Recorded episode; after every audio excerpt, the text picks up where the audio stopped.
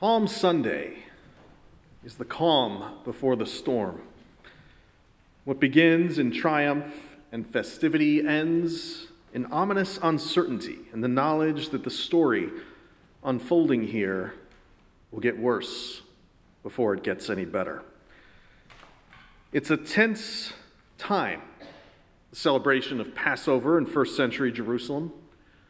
Occupied by Rome, Jews from all across the region make pilgrimage to the city to celebrate. To celebrate what? Well, Passover, which is their liberation from slavery in Egypt. Now, insofar as the Roman authorities understand Jewish history and theology, they know enough to realize that this is an annual recipe for protest, violence, and maybe even revolution. Now, Pilate, the Roman governor, arrives from his fortress in Caesarea with a detachment of soldiers to maintain order. Jerusalem is a powder keg that's just waiting to explode. And then Jesus arrives, the match that will light the proverbial fuse. A reading from Luke chapter 19. After he had said this, he went on ahead, going up to Jerusalem. When he had come near Bethphage and Bethany, at the place called the Mount of Olives, he sent two of the disciples, saying, Go into the village ahead of you, and as you enter it, you will find tied there a colt that has never been ridden. Untie it and bring it here. If anyone asks you, Why are you untying it? just say this The Lord needs it. So those who were sent departed and found it, as he had told them. As they were untying the colt, its owners asked them, Why are you untying the colt? They said, The Lord needs it. Then they brought it to Jesus, and after throwing their cloaks on the colt, they set Jesus on it. As he rode along, people kept spreading their cloaks on the road. As he was now approaching the path down from the Mount of Olives, the whole multitude of the disciples approaching the path um, uh, began to praise God joyfully with a loud voice for all the deeds of power that they had seen, saying, Blessed is the King who comes in the name of the Lord. Peace in heaven and glory in the highest heaven. Some of the Pharisees in the crowd said to him, Teacher, order your disciples to stop. He answered, I tell you, if these were silent, the stones would cry out. Hear what the Spirit is saying to the church. Amen. Please pray with me. Everlasting God, may the words of my mouth and the meditations upon all of our hearts serve to glorify you. And may they be in keeping with the teachings of our Savior Jesus Christ, in whose name we pray. Amen. Look, I don't watch the Oscars, okay? I mean, I don't want to sound like a hipster, which I probably am in a curmudgeonly, middle aged sort of way. It's just that the kind of things I enjoy aren't popular enough to win an award. You know, my taste in movies and just about everything else is somehow both countercultural and profoundly uncool, which kind of leaves me on the outside looking in, in a cultural sense a passive observer of someone else's interests. And frankly, I'd rather watch Conan the Barbarian again than watch Will Smith get yet another Oscar. Of course, I didn't realize that Will Smith was going to reenact the scene where Conan punches a llama that spit on him. You know the scene I'm talking about, right? Llama? No one? This is why I don't watch the Oscars. I know it's been talked to death at this point, and the last thing I want to do is jump on the cultural bandwagon or relitigate the latest scandal du jour. But I actually think something really significant happened here that no one is talking about, at least not explicitly. So, as everyone probably knows, Chris Rock, the host of the evening, made a joke at the expense of Jada Pinkett Smith, Will Smith's wife. It was in poor taste, to be sure, uh, and I think we all know what happened next. Will Smith, four time Oscar winner, got up from his seat, slapped Chris Rock across the face on live television. And whatever else might have happened that night, it was overshadowed by this brief and unprecedented explosion of violence. Now, by the next day, it was all anyone could talk about. Even the war had taken a back seat to this incident as pundits and celebrities and everyone else and their brother and sister all felt the need to weigh in with their opinion. Now, for my part, I found myself wondering why this was such a big deal in the first place. This is all the stuff of tabloids, you know, hardly real news in light of everything that's going on in the world. And that's when I realized that something larger must be happening here. You see, via this singular incident, folks are trying to work out our collective philosophy of violence. When is it acceptable? Is it ever acceptable? And as we watch the horrific images of destruction pour out of Ukraine, haunting portraits of brutality that have only grown more sinister in recent days since the massacre in Bucha, and as our leaders struggle to determine an appropriate response, this is the question on everyone's mind. Should we establish a no fly zone over Ukraine, lending direct military assistance? Should we send in the troops? When is violence justified? Is it ever justified? It's hard to see the consequences of war, much less the nauseating realities of genocide that seem to be unfolding. Regardless, we cannot seem to reach a nat- national consensus on this or on anything else. Even within our own country, we're trying to determine when force is warranted and whether might ever makes right.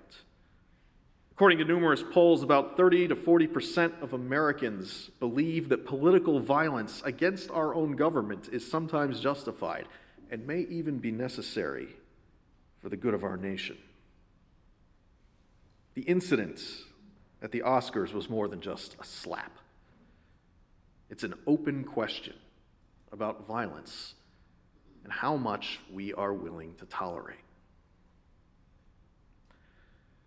Now, as a student of philosophy, I was a philosophy minor in college, I've always found Nietzsche especially fascinating, although I don't always agree with him. He's a compelling writer, but his ideas are problematic. And one of these, perhaps his most famous, is his notion of what he calls the will to power. Nietzsche uh, was always more poetic than precise, and the will to power has been broadly interpreted, sometimes with disastrous results. Hitler embraced the idea in a ham fisted sort of way, uh, and it's not hard to imagine why. In his seminal work, Beyond Good and Evil, Nietzsche writes this Mutually refraining from wounding each other, from violence and from exploitation, these can, in a certain crude sense, become good habits among individuals if conditions exist for that. However, as soon as people wanted to take this principle further and, where possible, establish it as the basic principle of society, it immediately showed itself for what it is as the willed denial of life, as the principle of disintegration and decay. Exploitation is not part of a depraved or incomplete and primitive society, Nietzsche continues. It belongs in the essential nature of what is living as a basic organic function. Exploitation is a consequence of the real will to power, which is simply the will to live. So, in other words, exploitation and violence, the will to power, the need to impose that will on our environment and on other people, well, it's just human nature. It's inevitable, it's who we are. Even as the body within which individuals treat each other as equals, he writes, sounds a lot like the Oscars, incidentally, we will have to be an incarnate will to power. It will strive to grow, spread, seize, become predominant, not from any morality or immorality, but because it is living and because life simply is will to power. I imagine that Putin subscribes to this philosophy as well. Now, it's telling that Nietzsche uses the word exploitation here, as it has broader implications than what we typically think of as violence. It forces us to broaden our understanding, even if I don't agree with his basic point. I would argue that cruelty, inequality, and yes, exploitation are absolutely violent. They all serve to diminish another person and their prospects. And unlike the horrors of war, these are things that we all encounter every day. This is going to seem a little trivial by comparison, but, but I think it's important. Just last week, there was a mass exodus of employees from an Applebee's franchise in Springfield. You may have heard about this. Apparently, someone leaked a corporate memo that speaks to the kind of everyday exploitation I'm talking about. Most of our employee base and potential employee base live paycheck to paycheck, an executive wrote in the leaked email. Any increase in gas prices cuts into their disposable income. As inflation continues to climb and gas prices continue to go up, that means more hours. Employees will need to work to maintain their current level of living. So he clearly recognizes the problem here, and he's not wrong. You know, uh, about two thirds of Americans live paycheck to paycheck and can't even afford a $500 car repair or emergency room visit. But instead of, oh, I don't know, giving people a raise, he figures he can leverage the economic desperation to squeeze more hours out of the workforce for the benefit of shareholders. And if you ask me, that's a kind of violence too the imposing of one's will to the detriment of someone else. That's why they call it class warfare. The same could be said of our pillaging the natural resources and the earth when we wound creation, even the stones cry out.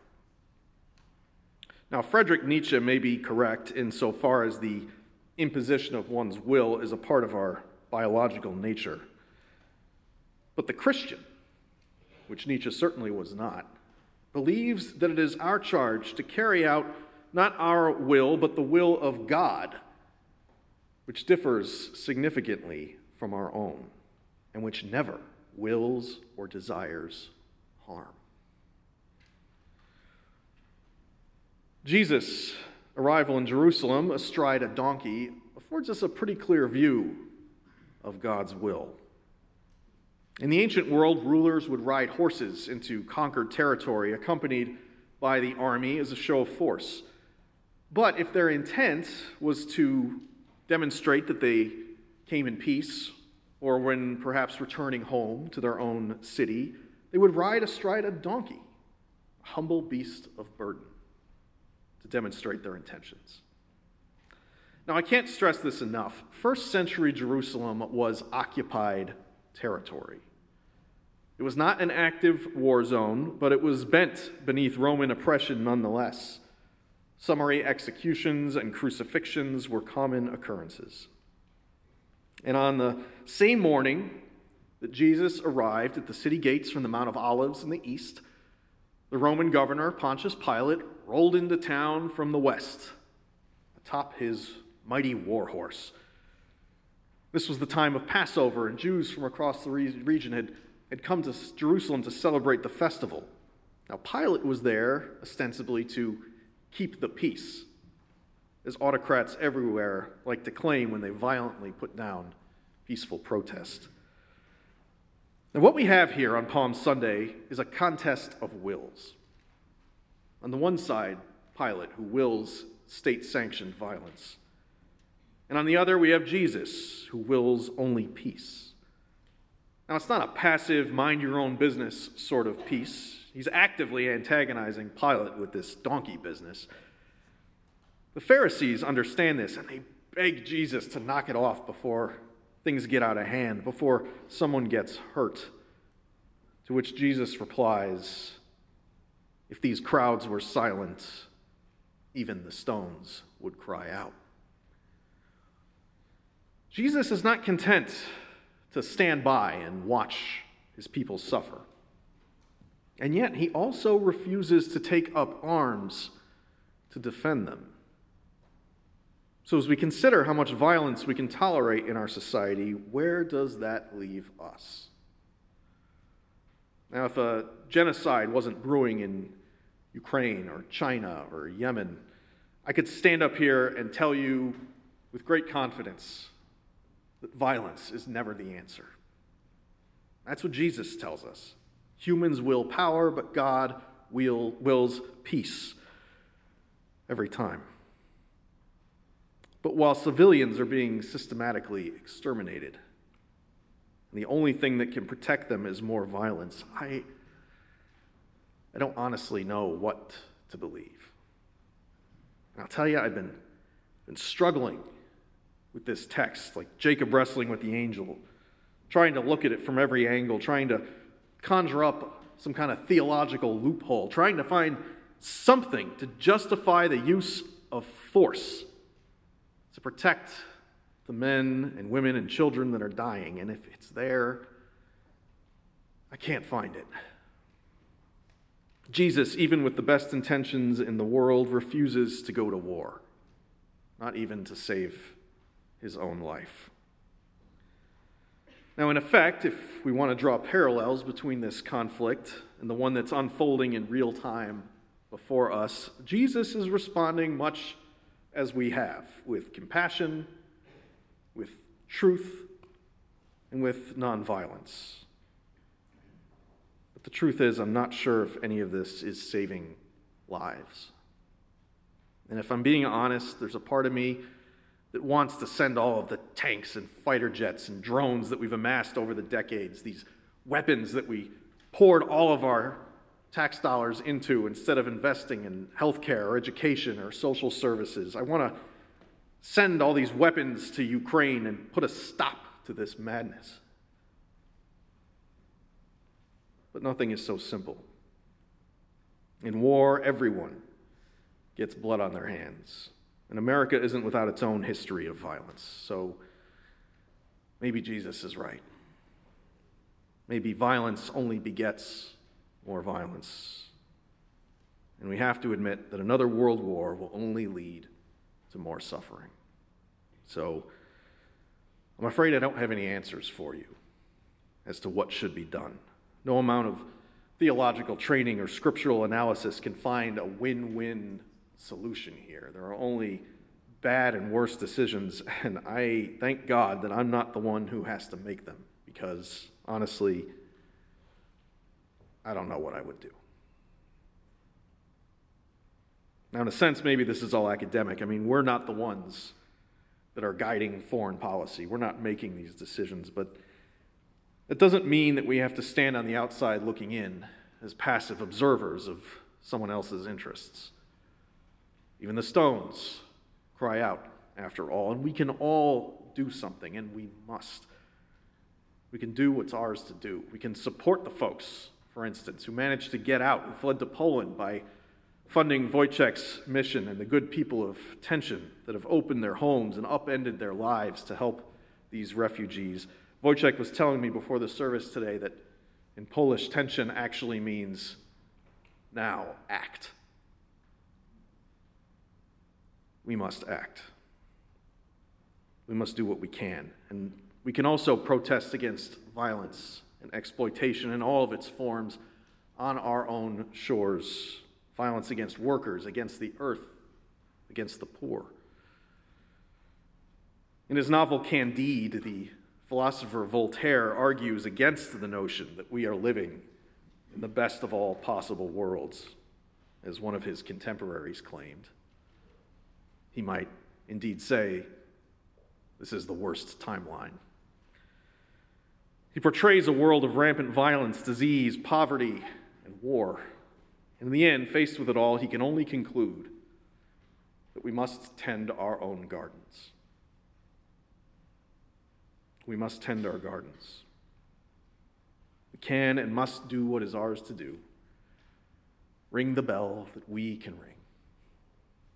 For even the stones cry out, and we cry with them Hosanna! God save us. Amen.